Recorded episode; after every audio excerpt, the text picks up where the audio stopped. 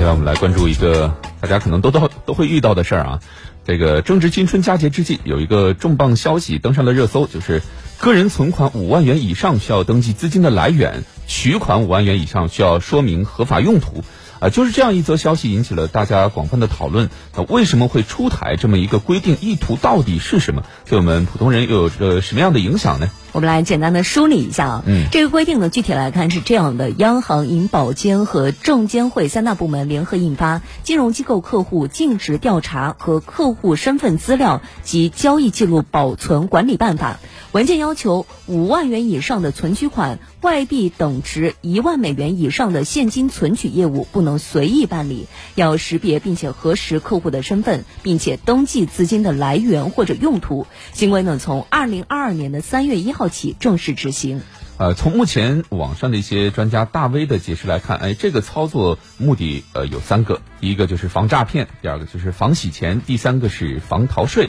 呃，来看看具体的内容啊，涉及到银行、证券、保险、非银行支付等行业，要求对客户尽职调查啊，包括个人存取现金、汇款、购买基金等等。其实总体来说，对于普通百姓的影响不大啊，最多也就是呃存取款的时候多一个几分钟的例行流程而已。只要你的钱是正当的来源，还有合法的用途，那就没有什么好担心的。当然有朋友也会担心，就算是合法收入、合法用途，很多信息也是涉及到我个人隐私，我凭什么要告诉你？嗯、那么到时候去存五万元，那么银行到底会问些什么呢？首先第一个就是资金的来源，刚刚其实我们也提到了，金融机构会核实资金的来源以及资金的用途，这个很好理解，就是要查清楚这钱到底是从哪儿来，又要花到哪儿去。比如说工资奖金、年终奖、正常的投资收入、理财收益、养老金的累计存款、退休后一次性所发放的公积金、自由职业打零工等等，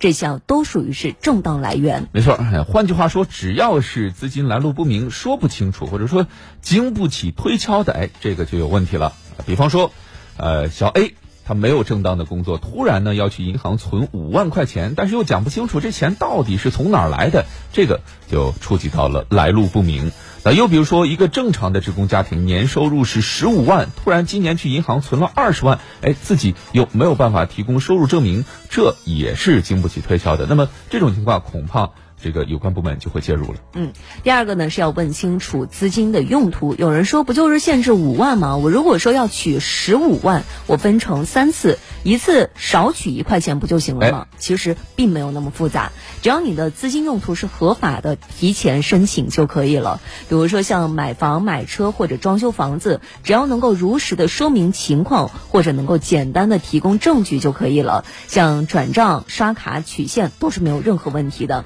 如如果说你非要大额的拆分、多次取现、转账，反而会被监管部门给盯上。嗯，说到这里，大家可能也听懂了啊。如果说小 A 名下有巨额的非法所得，然后试图拆分，呃，成多笔五万元以下的，比如说转给亲朋好友啊，自己不能说清楚啊，呃，收入收钱的人更是麻烦啊、呃，这就会触碰到监管的系统，暴露这些钱是黑色收入或者是非法所得。最后呢，我们再来说说啊，这些措施出台有什么样的深远意义？本次办法出台呢，主要就是为了完善反洗钱监管机制，进一步的提升我国洗钱和恐怖融资风险的防范防范防范能力。办法中强调，对于洗钱或者恐怖融资风险等级最高的客户，金融机构呢应当至少每年进行一次审核。此外呢，还要采取强化尽职调查的措施，比如说通过实地的调查、走访等方式，了解客户的经济状况或者经营状况等等。嗯，其实通常来讲，呃，洗黑钱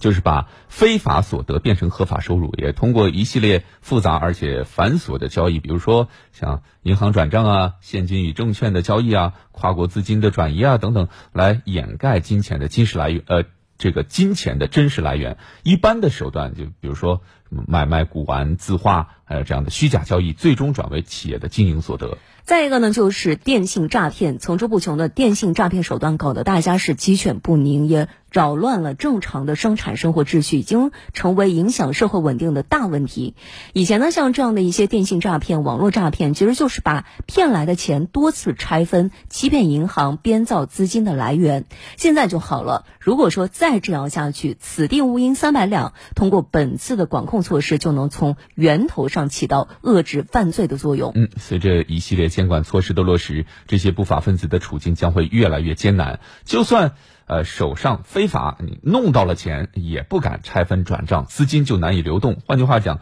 被冻结在手中也动弹不得。那这样的限制条件下，拿着一堆钱他不敢花，这样一来也极大的遏制了违法犯罪，同时也打击了他们的嚣张气焰，维护了国家安全和金融秩序的稳定。此外呢，我们还要最后提醒一下大家，如果说有自己不用的银行卡，也不要轻易的借给他人，更不要随意的丢弃。最好呢，还是可以去银行主动销卡，不怕一万就怕万一。如果说银行卡被其他人用于洗钱，即使最后证明与你无关，配合相关的调查也是一件麻烦事儿。